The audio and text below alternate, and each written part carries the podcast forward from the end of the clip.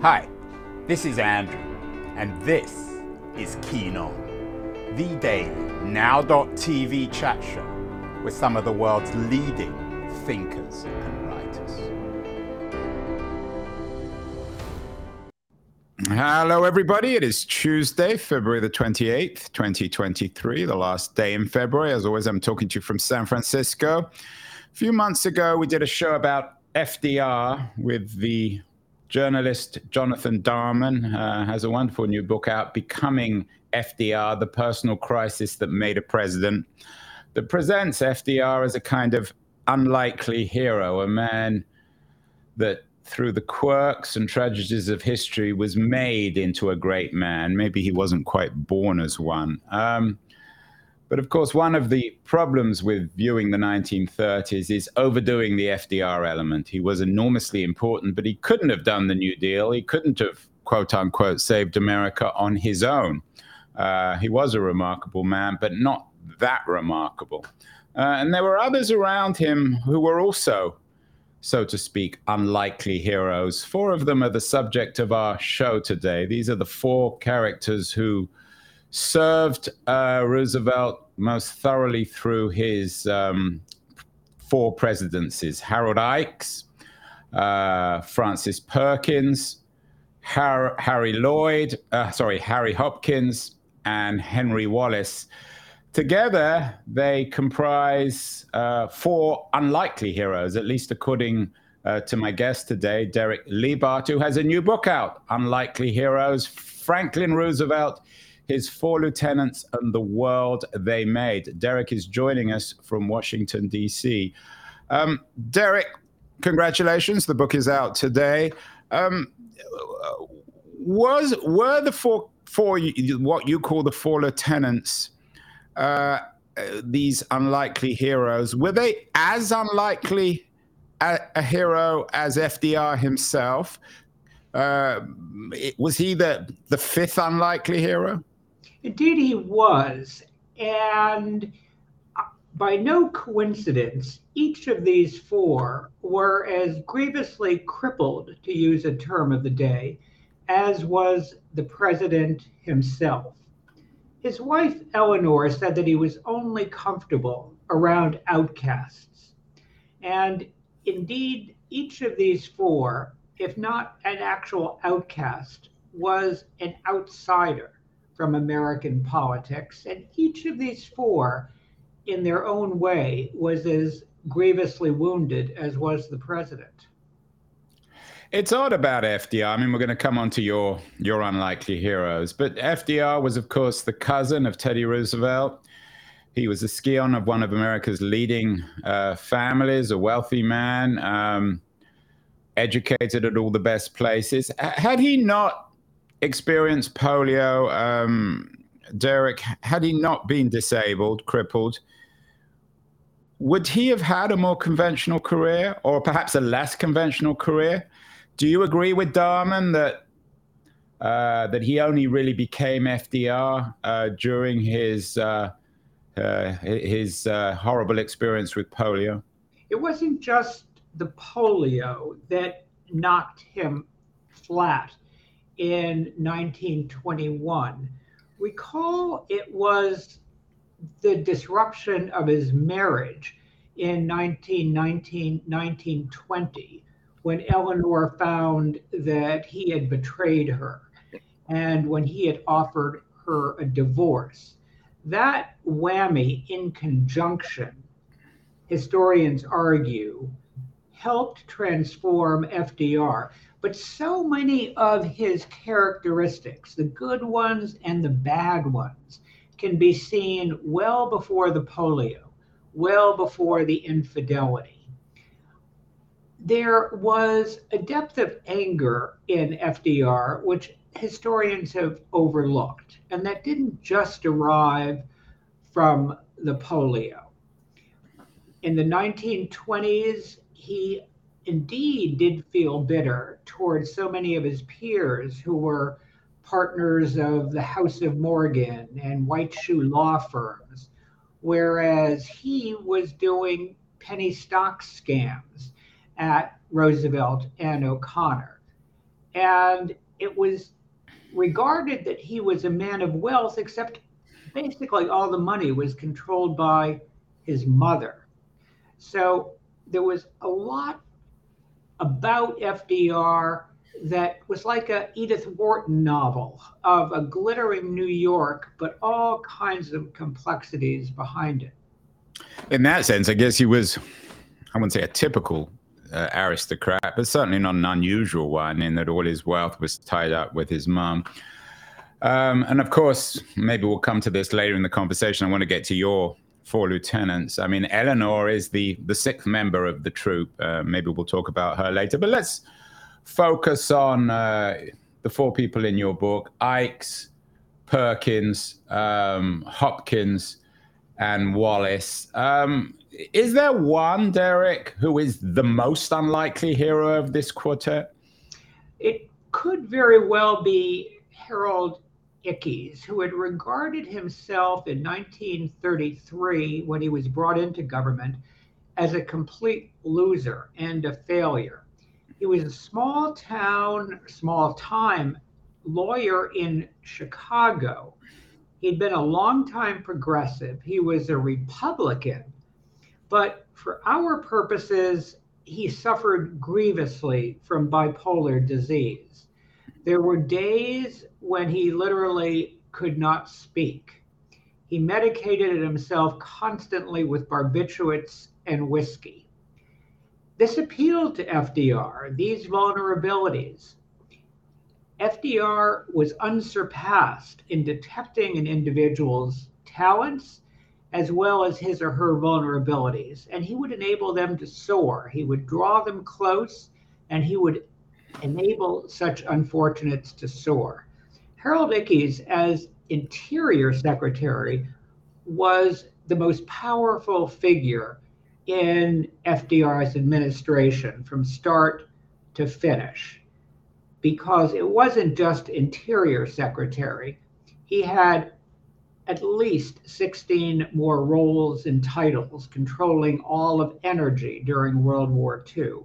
He was also known as the Secretary of Negro Affairs, quote unquote, because of his championship of civil rights and banging his head against segregation and lynching in trying to change the nation. And indeed, opposing FDR flat out on the internment of Japanese Americans during the war. So Harold Ickes was the strongest official, like a chancellor really, of FDR's presidency from beginning to end.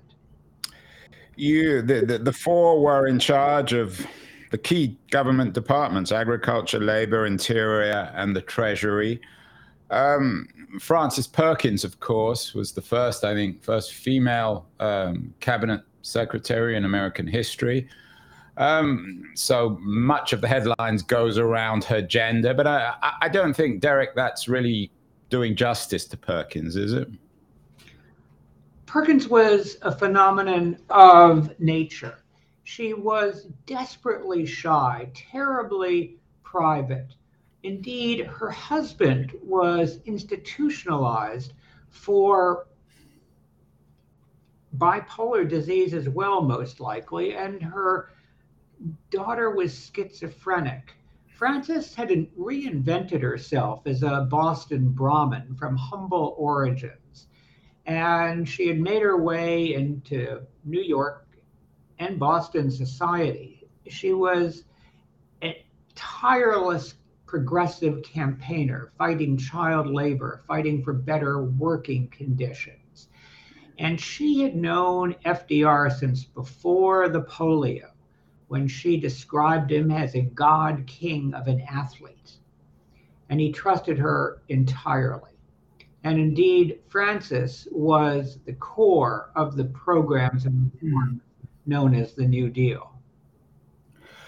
Was Frances, in a sense, the, the reinvention of the progressivist tradition in American political life and political philosophy, or was there something new about uh, the New Deal that, that, that Perkins helped implement?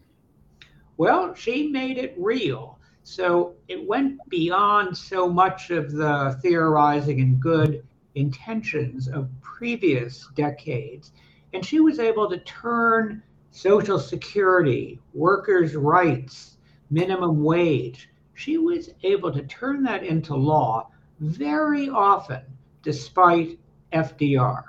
He did not support her in Social Security. He did not support her in building a labor relations board. And it was Frances so often who was out there by herself, or perhaps working in tandem with one of the other three, a Harold Ickes or a Henry Wallace, in actually building the institutions and creating the legislation of the New Deal. Um, Derek,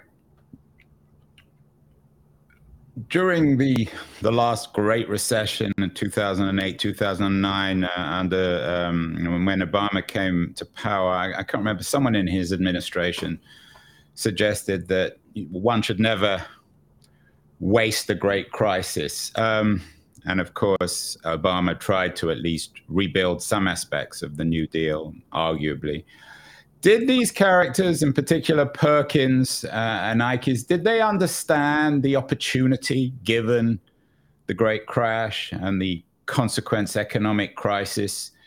Uh, that this was their opportunity to imprint their ideas on an America that would never they would never have the opportunity again given the depth of the crisis? Utterly. Utterly. That was understood by all because it wasn't just the worst economic crisis that america had faced. The united states had gone through numerous roller coaster topsy-turvy financial crises. That's part of our nature. And this, however, was unprecedented. It was a time when the West looked to be heading toward totalitarianism, fascism, communism, collectivism, syndicalism. And America arguably was on the brink. There were violent extremist movements on the left and the right. No one had any illusions, FDR nor these four, nor many on Capitol Hill, about how close to the precipice America was in losing its democracy. Let's talk about Hopkins, the third in your quartet. It seems to me that he had the most complicated relationship with FDR. He was, would it be fair to say that he was perhaps the most normal of, of this quartet, or, or maybe Wallace, but certainly he might be seen in some ways as a rival to FDR?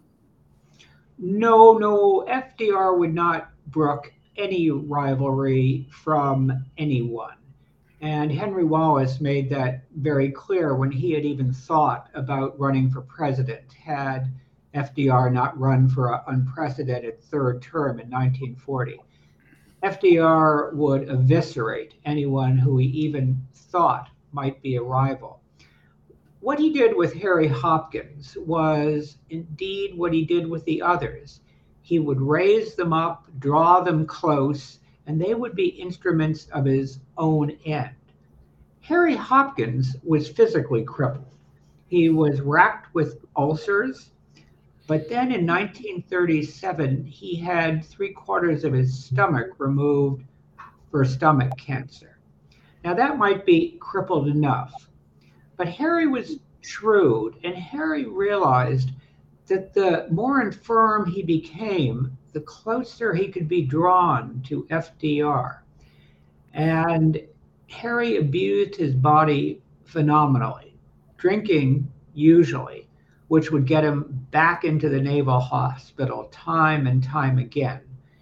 And his colleagues said that whenever Harry was pulling out and feeling well, he would turn to drinking he would flush his medicine and his nutrients down the drain and always live on the edge of collapse. But this brought him closer to FDR, and the press styled Harry Hopkins as FDR's number one advisor by 1939. and indeed the closest that any official has been to a president on political military matters. And then the fourth in the quartet is uh, Henry Wallace. Um, he was traditionally the most left wing of, of these four, wasn't he? Ah, no, that's what is often thought. Harold Ickes was an outright radical. He was a Republican, but he was an outright radical on most any issue we could think of bank nationalization, civil rights, smashing segregation. Harold Ickes would have been the fiercest of the left wingers. And indeed, Wallace regarded Harold Ickes as, as a true left winger around whom other left wingers gather. So many myths surround Franklin Roosevelt's presidency. I would argue that more myths surround this presidency, and indeed Roosevelt himself, than any other presidency. Miss big and small. How the New Deal was created and implemented, how FDR stood or did not against the anti lynching bills. In foreign affairs, there's the notion that he had a friendship with Churchill, which is completely strange given that FDR, according to his closest, closest friend, Missy LeHand, was incapable of friendship. There's a notion as well that there was no alternative to allowing Stalin to dominate Eastern Europe by 43 and 45. Big myths, small myths, they all weigh down our research on FDR's presidency. So, in a nutshell, Harold Ickes, the most assertive, strongest figure at the very top from beginning to end, would, eh, by our lights, be the most radical. Henry Wallace, in contrast, ran the biggest government department, which in the 1930s was agriculture, agriculture which is often forgotten. But Henry, Henry Wallace, too, was a, a terribly injured human being. The great historian Arthur Schlesinger, who knew Wallace, wrote about an emptiness at the core of Henry Wallace. The New York Times described Wallace's intellect as freakish. Wallace spoke as an equal with Einstein and with John Maynard Keynes. It was an intellect that was so freakish that it often alienated him from those around him, even his children.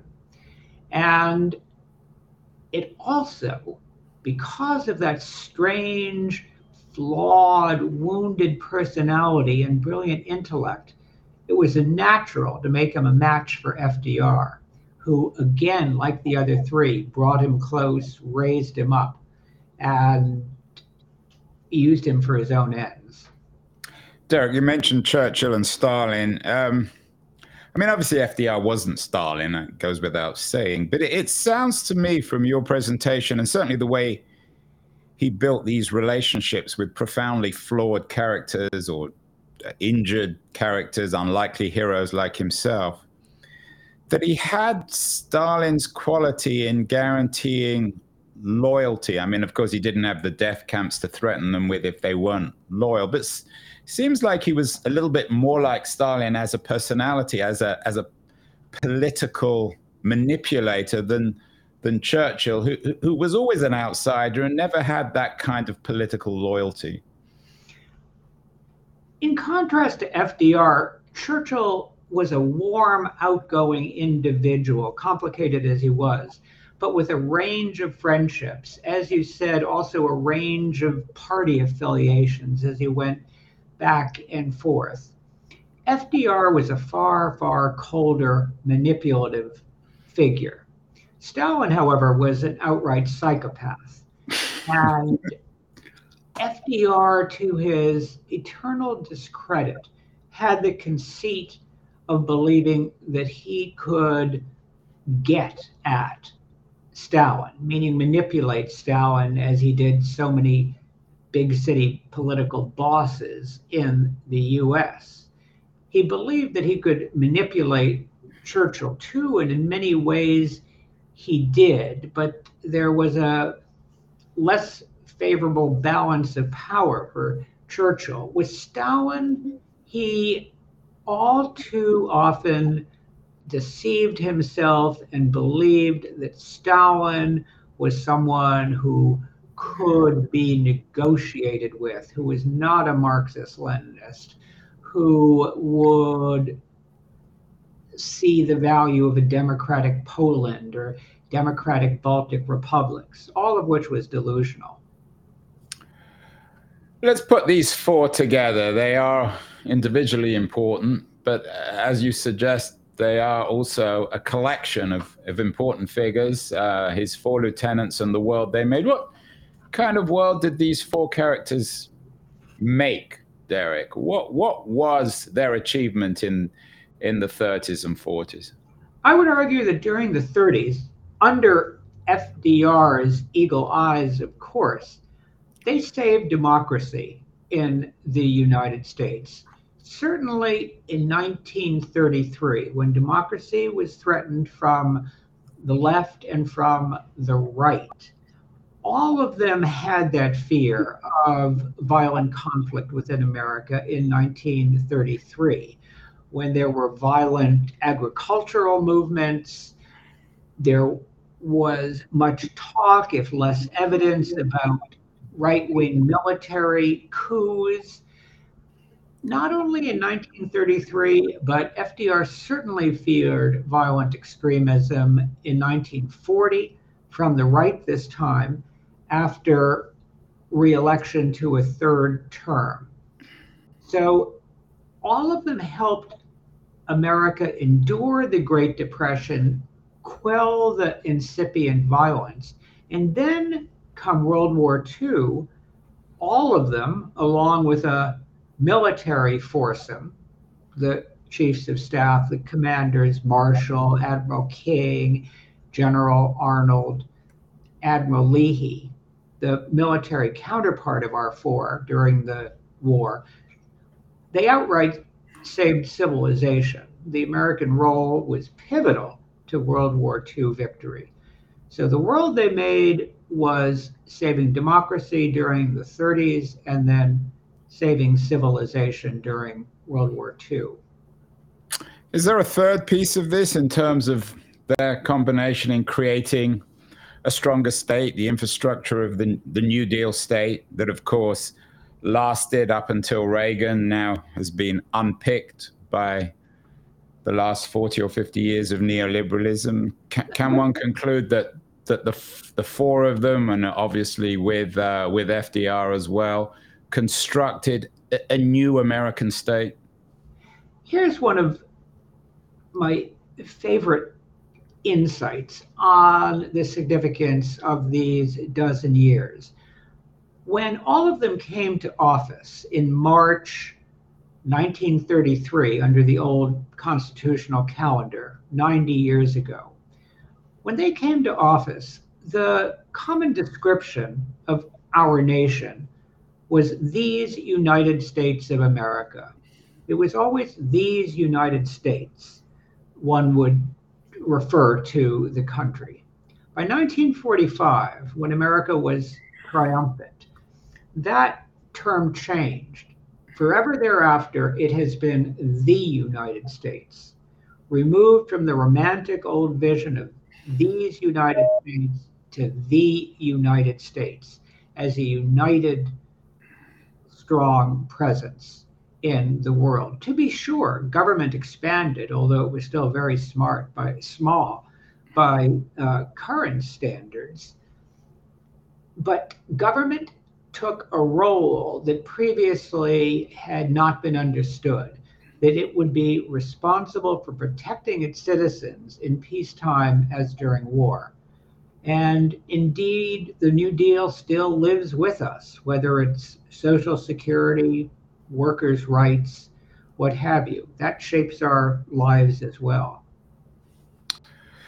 Many people, perhaps including yourself, Derek, are nostalgic for that world in our post, perhaps post neoliberal world, certainly a world where much of the many of the achievements of the New Deal, if you want to call them achievements, have been unpicked. We had Michael Tomasky, the editor of the New Republic, uh, on the show recently, uh, talking about how Joe Biden, in his embrace, in, in, in Tomasky's view of progressive economics, could be the next FDR. Um, should we be looking back at this period and these unlikely heroes as models for no, contemporary no. heroes? And your skepticism, Andrew, is spot on. When we talk about reviving the New Deal or the heroism of that era, when we point to FDR, we are implicitly asking for a return to a time of big men, of such titanic leadership. That inherently is not American, looking for heroes to guide us out of the morass. Ideally, in our democracy, we can do that ourselves rather than under the heavy hand of an FDR. To be sure, there's room for an administrative state, for the role of government, and especially in emergency, as we just saw during COVID with the immediate actions of the Federal Reserve. But when we talk about, oh, let's return to the New Deal or to an FDR presidency, it's a very heavy hand that often skirts civil liberties, which is the underside of the New Deal that is often forgotten. Derek, one way that we might be a little nostalgic for this period is the relationship between the press, the media, and these politicians. Of course, everybody knows the story that nobody reported on FDR's uh, disabilities, but these kind of characters, if you've noted, they're all profoundly flawed. Uh, Ickes was uh, was a depressive. Uh, Hopkins was an alcoholic. Yeah. These men wore their wore their deformities, if that's the right word, uh, on their sleeves. Um, presumably, the press knew all about th- these flaws in these characters. Could they exist today? I mean, Ickes, of course, had a son, I think, who worked in the in the Clinton presidency. Yes. But the senior figures in a Biden presidency or a Trump presidency, could they be bipolar? Could they be alcoholics and get away with it in today's media? Well, remember that each of these four, as FDR himself, what made them heroic was that they were able to triumph and function so spectacularly despite their wounds. They were able to overcome. FDR's favorite poem was Rudyard Kipling's If. And If suggests that life is a continuous test of endurance. And what made FDR and the four outcasts whom he drew close, what made them heroic is that nonetheless they were able to accomplish so much. Would the press today expose disease and personal failings? For sure. But would one's ability to vastly compensate perhaps overshadow such news? Who knows? But yeah, it was a different era with a different relationship with the press, and also with phenomenal concentrations of power in Washington for the first time. Government of that era could get things done bang because there were fewer, fewer countervailing forces.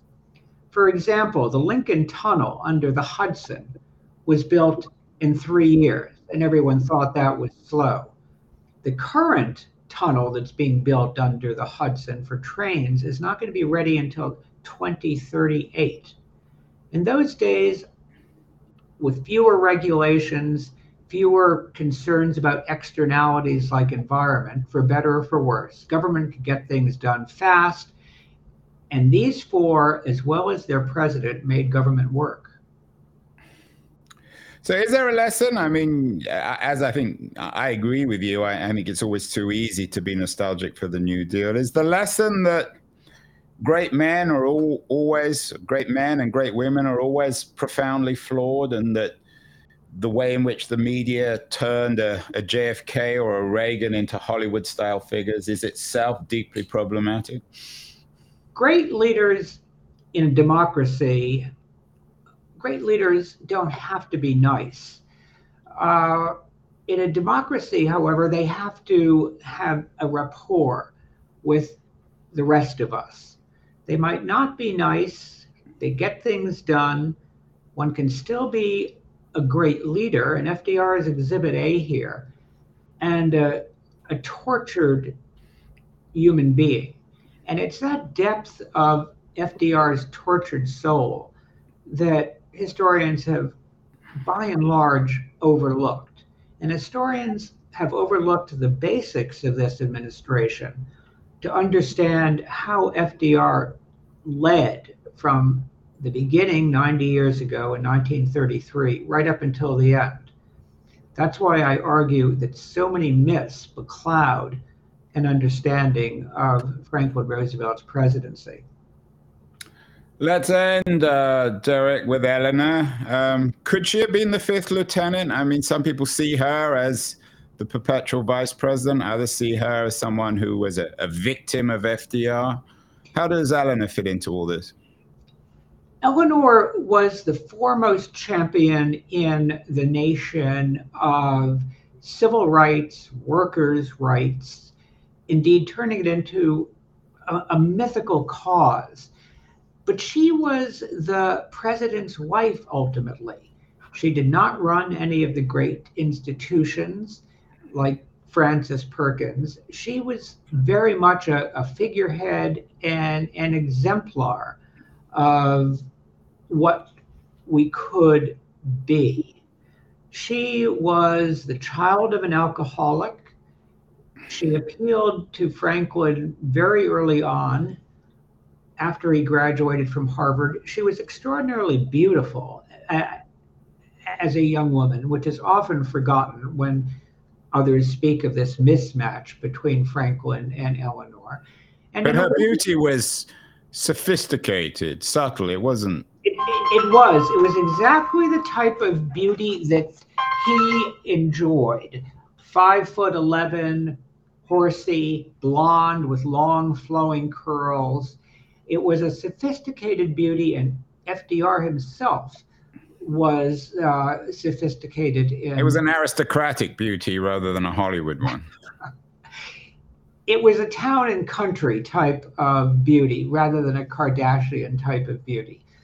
Uh, Eleanor, you know, overcame so much misery and desperation herself, and like Frances Perkins, she was disappointed in her men and she gave herself a wider uh, boundary of choice in the partnerships she developed with other women, as did Frances.